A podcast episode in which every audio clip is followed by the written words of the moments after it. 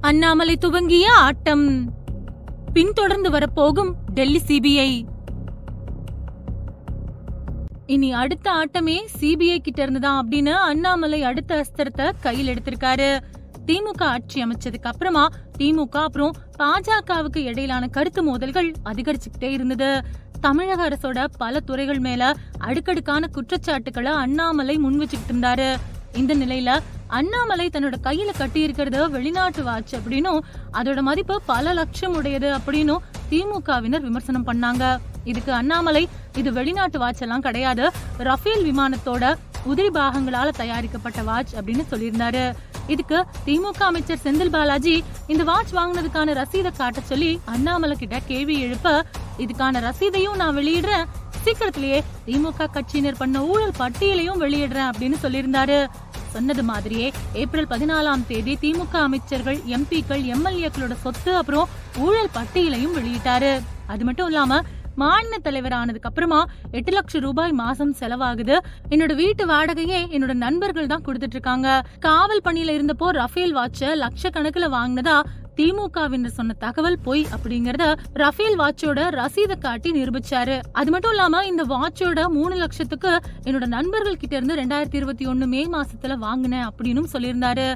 அதுக்கப்புறமா DMK MP Jagath ரக்ஷகன் அமைச்சர்களான Velu K L Nehru DMK MP Kanimozhi Karunanidhi Kalanidhi Maran T R Baalu அமைச்சர் Duraimurugan Vadachennai MP Kalanidhi Veeraswamy அமைச்சர் பொன்முடி அன்பில் மகேஷ் முதல்வர் ஸ்டாலின் அப்புறம் அவரோட பையன் எல்லாரோட சொத்து பட்டியலையும் குடும்பத்தினரோட சொத்து பட்டியல்கள் தொடர்பான மொத்த விவரங்களையும் ஒரு வீடியோ பதிவுல அண்ணாமலை வெளியிட்டாரு.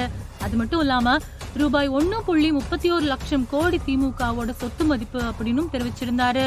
இதுக்கு திமுகவை சேர்ந்த ஆர் எஸ் பாரதி இவர் சொன்ன பட்டியலுக்கு தகுந்த ஆதாரங்களை பதினஞ்சு நாளைக்குள்ள அண்ணாமலை திமுக அலுவலகத்துல ஒப்படைக்கல அப்படின்னா அடுத்த நடவடிக்கை எடுக்கப்படும் அப்படின்னு சொல்லியிருந்தாரு. ஆனா அவர் சொன்ன சொத்து பட்டியல்கள் தவறு அப்படின்னும் அதை நிரூபிக்கிற விதமா எந்த ஒரு ஆதாரத்தையும் திமுகவினர் முன்வைக்கல. அது மட்டும் இல்லாம அவர் சொன்னது தவறான பட்டியலா இருந்தா உடனடியா நடவடிக்கை எடுத்திருக்கலாம். ஆனா அண்ணாமலை ஊழல் பட்டியலை வெளியிட்டு இருபத்தி நாலு மணி நேரமாகியும் எந்த ஒரு நடவடிக்கையும் எடுத்ததா தெரியல.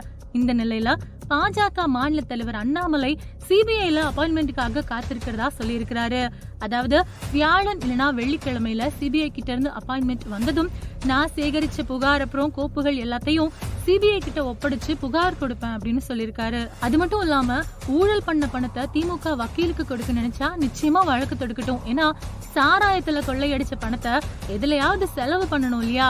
அவர் வச்சிருந்த எல்லா சான்றிதழ்களுமே ஆதாரபூர்வமா கம்பெனி பேரோட தான் குறிப்பிடப்பட்டிருக்கு. Red giant movie show noble ஸ்டீலோ best bank குற்றச்சாட்டோ சிஎம்ஆர்எல் ஊழல் விவகாரமும் இதுல எதையாவது ஒரு விஷயத்த மறுக்கட்டுமே பார்க்கலாம். நானும் யாருக்கும் அஞ்சுறதா இல்லை.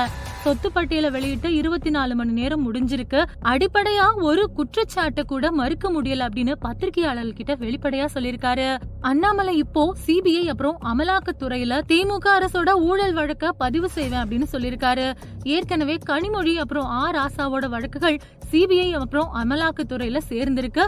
இதுல அண்ணாமலை மேலும் ஒரு வழக்க பதிவு செஞ்சா சிபிஐ இந்த புகார்ல வேகமா நடவடிக்கை எடுக்கும் அப்படிங்கிற தகவலும் வெளியாயிருக்கு